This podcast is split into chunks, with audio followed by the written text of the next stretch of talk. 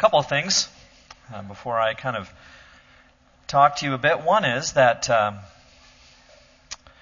Bronwyn is going in for surgery tomorrow. This is the third of uh, her surgeries. We're hoping that this will be the last one, and so we want to make sure that we pray for the Davis family tomorrow and ask uh, God to bless them, and especially Bronwyn as she goes through surgery. I also want to mention that tomorrow is the first anniversary of the passing of Drew Clark. And so I would encourage you to be thinking about the Clark family tomorrow. Uh, I know that tomorrow will be a, a, hard day for them, and so please be remembering Jordan and Carrie especially and, and their loved ones uh, on a day that is significant for them for sure. We want to thank uh, the Filipinos for being part of our assembly this morning in a special way. That was absolutely wonderful. Great to have them singing and serving the Lord's Supper. And, you know, we have such a multicultural presence within our church, and so it's a great thing that we can have that kind of um, spotlighted for a few moments. That's a rich blessing as well. Let me say that at the end of the service today, when it's time for the potluck, we'll have to get some help with the tables and chairs, like we did two weeks ago. That was great. Uh, we can't really set those things up until the children are done down there. So we'll have we got many hands, make light work, and so we'll get the, all the tables and chairs out and set those up. And uh, if they're not quite ready yet, then we'll just kind of fellowship and hang around, and then after that, go down and have a wonderful time of fellowship and enjoy some wonderful food from our Filipino brethren. I'm looking forward to that very much. Gravity uh, very seldom gets second thought. Okay? Gravity. It's there all the time, but we don't really think very much about gravity. Now, maybe you do. Maybe if you are one of those scientific types and you're wondering how much gravitational pull there is on your body because you know how much you weigh and you know that the for, what the formula is for gravity and its pull on the body, then maybe you like to figure those kind of things out. I never give gravity a second thought. It doesn't cross my mind. However, I know that it's there. I know that it's there because if I was to walk over here and I want to be up there and I'm currently down here, there's going to have to be some force applied to my body in order to lift me up to there. And so I'm going to use some muscular force because I have massive legs with incredibly large and muscular thighs to lift myself up from there to here. And then I can do the same thing to here, and then I can actually even climb up this ladder. And you're thinking right now, will he fall? Some of you are probably praying, I will.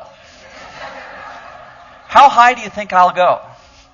Do you think I'll go this high? Higher! Higher. Who said that? Okay, smart Alec.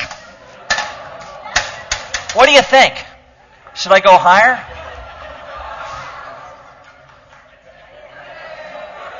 Mark, thanks for loving me. Mark's the only one. Could I go higher? Oh, I could. But I could go down really fast. And if I did, thank you, Mark, it would be a perfect testimony to the fact that there is indeed gravity that has a force on my body. Thanks, Mark. So if I jump, gravity shows itself. And if I jump again, gravity shows itself. Because gravity's always there. It's always pulling on me. Now to us, because we're so used to it, we walk around and it just seems like not a big deal. But the force of gravity on our bodies holding us to the earth is actually it's considerable. And so in order for me to, for example, jump up and take this 165 pounds of fighting bone and muscle off the ground, I have to apply some force with my legs in order to make that happen. And notice how quickly, and, and we think, we think in terms of falling, like we would say, I jumped up and then I fell back to earth, but I didn't. Instead, when I jumped up, I didn't fall back to earth. I was grabbed. And it pulled me, boom, right back to earth. That's the way gravity works. We don't fall. We get accelerated. We get sucked back by the force of gravity. And it is amazing just how powerful that is. Recently, because it was September 11th, Robin and I were watching the tragedy that occurred with the Twin Towers in New York City being hit by the, pl- the planes of the terrorists. And if you've seen that at all, as the fires grew, there were people way up, 100 stories on top of the towers, who no doubt, because they were about to succumb to the flames and didn't want to experience that, decided to jump.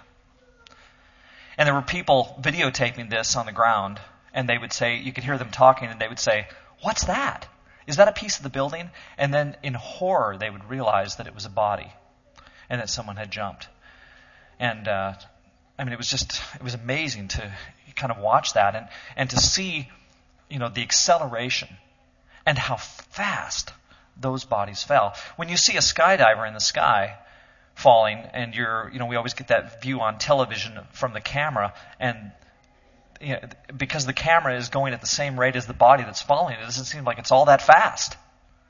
But when you see it in relationship to a building that is just standing there and you see a body fall, it is amazing how fast it's happening. And again, it's not falling. They're not falling. Gravitational pull pulls a person back down to earth with incredible force. In fact, so incredible, you think about what it takes for a rocket for one of the Apollo rockets or for one of the shuttle uh, rockets that, as it leaves the Earth. You think about the force and the power that is demanded in order to get that thing off the ground and how slowly it starts. Remember? You can, you can imagine that in your mind, how slowly it begins to leave the Earth because of the incredible power that's there with gravity tending to always pull things back down and we don't give it a second thought. We don't even think about it. It is one of the most powerful forces around us at any moment, maybe the most powerful force around us at any moment, and we don't give it a second thought. Well, my point is, is that I think that the Spirit can be just like that. We typically don't give the Holy Spirit as much presence in our thinking, as much thought as we should. But there is this incredible force, this amazing power that is around us everywhere. And I'm not going to say pulling on us, it's not tugging on us, it's not causing us to fall. Instead, it empowers us. And it has always empowered God's people. The Spirit has always been there. He's always been present. But we so often don't see the Spirit at work. When I say always, you might think to yourself, well, I know a lot about the Holy Spirit in the New Testament. We see that in Acts chapter 2 and some other passages. But what about this always bit? Has the Holy Spirit always been present in the life of God's people? And indeed, the Holy Spirit has. And so I want to encourage you in your Bibles to turn to Genesis chapter 1, here at the start. Genesis chapter 1. It's right at the beginning. For those of you, uh, if you're wondering where is Genesis, it's right. It's the first book in the Bible, and chapter one is the first chapter, and verse two is the second verse. Pretty easy to find. And look at this. Now the earth was formless and empty. The text says, darkness was over the surface of the deep, and the Spirit of God was hovering over the surface of the waters. Now that's amazing. Because Scripture talks about right in the beginning how this earth and the, the universe that we have is, is, it says, formless and empty. There's not really anything that defines it. We could say that it's kind of chaotic. And, and that's a little bit worrisome for someone who doesn't know much about our world and the way that God works to think that there in the beginning there was this chaos kind of going on. Nothing was ordered about it.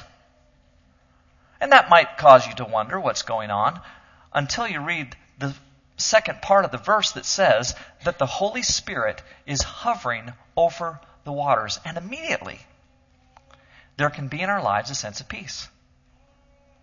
Because where there is incredible, incredible turmoil, where there is a lack of form, God in His Spirit is still present right there with us, and He has been there that way from the very beginning. And so, 75 times or so in the Old Testament, the Bible specifically mentions the Holy Spirit. Now, I have to admit that was a bit of a surprise to me as I looked at this this week. 75 times the Holy Spirit is mentioned in the Old Testament, and it's not just this general mentioning of the Spirit about his existence or his hovering over the surface of the water. It says that the Spirit is with people. There are instances of biblical writers saying that the Spirit is specifically with them in the midst of their troubles or their sorrows, needing to be uplifted. And so we see this text from Psalm 51, verses 10 through 12.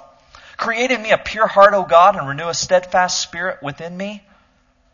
This is David, by the way, pouring out his heart after his sin with Bathsheba.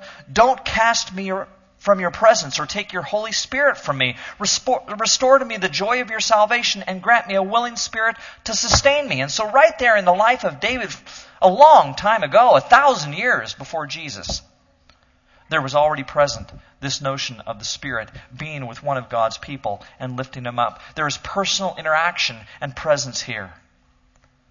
And the fact is, we could look at a whole lot more passages that show how, how present the Holy Spirit was in the Old Testament. How God's Spirit has been with God's people from the beginning. Now, with Jesus, there is, of course, a transition that takes place. And I would say that there is a refocusing in many ways on the Holy Spirit, a bringing to even a, a, more evident presence the Spirit in the life of God's people in the Christian era. And so in Jesus' ministry, as John the Baptist talks about his coming of this one, I baptize you with water for repentance, but after me will come one who is more powerful than I, whose sandals I'm not fit to carry. He will baptize you with, it should say, the Holy Spirit and with fire. That's so interesting to me because John here is explaining the, the huge difference between himself and Jesus. You'd think that he would be talking about how Jesus is one with God and I'm not. Or Jesus brings salvation from sin and I don't. Or Jesus is going to create the church and I'm not. There's lots of distinctions that John the Baptist could draw between himself and the coming of Jesus, but what does he focus on? The coming of the Holy Spirit. It's clear in my mind that John is thinking that when Jesus comes, he's going to bring the Spirit in a significant way. And that this in itself is one of those distinguishing marks that will set the coming of Jesus apart from any age that has happened before in the history of Christianity. And then there's this text. And this comes in Acts chapter 2, immediately after the Spirit has been poured out on the apostles and they've spoken in tongues. The tongues of fire have come down on them. The people are awed by this and don't know what to think. And so Peter stands up and he says this In the last days, God says, I will pour out my spirit on all people. Your sons and daughters will prophesy, your young men will see visions, your old men will dream dreams.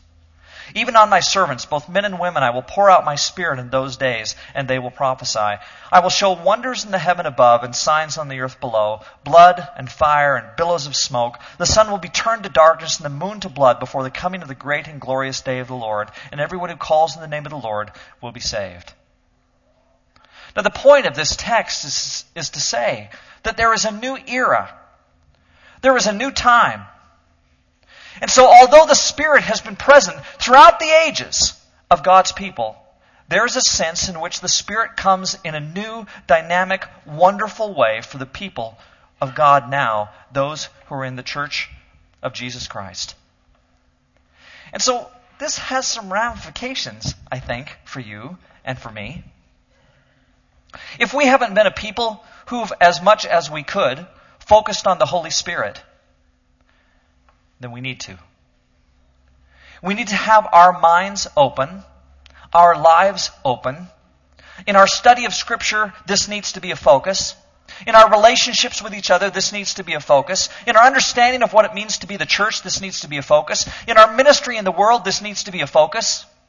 And as we look to the future and think about what kind of church we're going to be and how God wants us to minister, or if we're just going to ask the question, what kind of person, what kind of Christian am I going to be? I need to recognize this irresistible, almost, force that is present, this powerful force that is present, who is constantly not causing me to fall into God, but is drawing me and pulling me, grabbing at my heart with God's power to pull me unto Himself.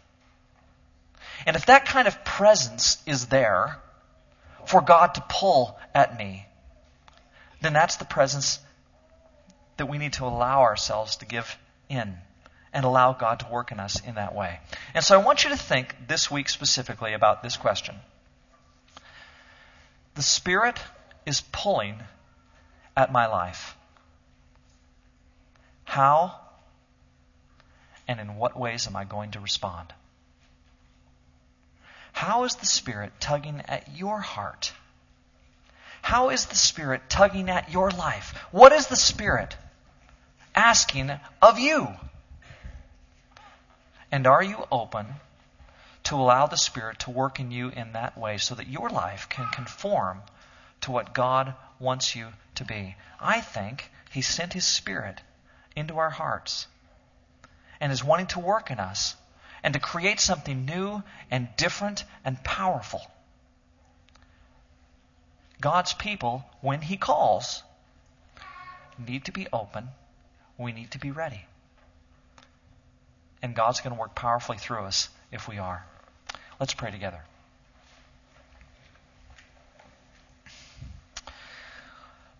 Lord, it's a, it's a simple truth that you have provided us with your Spirit. Father, we believe that your Spirit indwells those who have given themselves to you.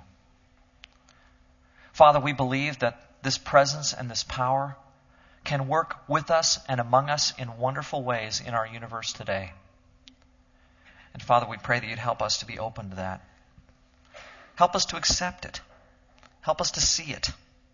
Help us to make it useful in our world. Shape our hearts and shape our minds. Let the fruit of your Spirit come out in us. Let the knowledge of you be in us through the blessing that is your Spirit, especially as we meditate on your word and as your Spirit communicates to us who you are. Father, we pray that you'd help us to minister powerfully to those around us. We believe, God, that you, through your Spirit, convict the world of sin. And so we pray that you'd help us to, to voice the gospel, to teach about Jesus and allow your Spirit to work to change those around us. We want to be open to you. We want to be changed. And we pray that you bring that about in our lives. It's through Christ that we pray. Amen.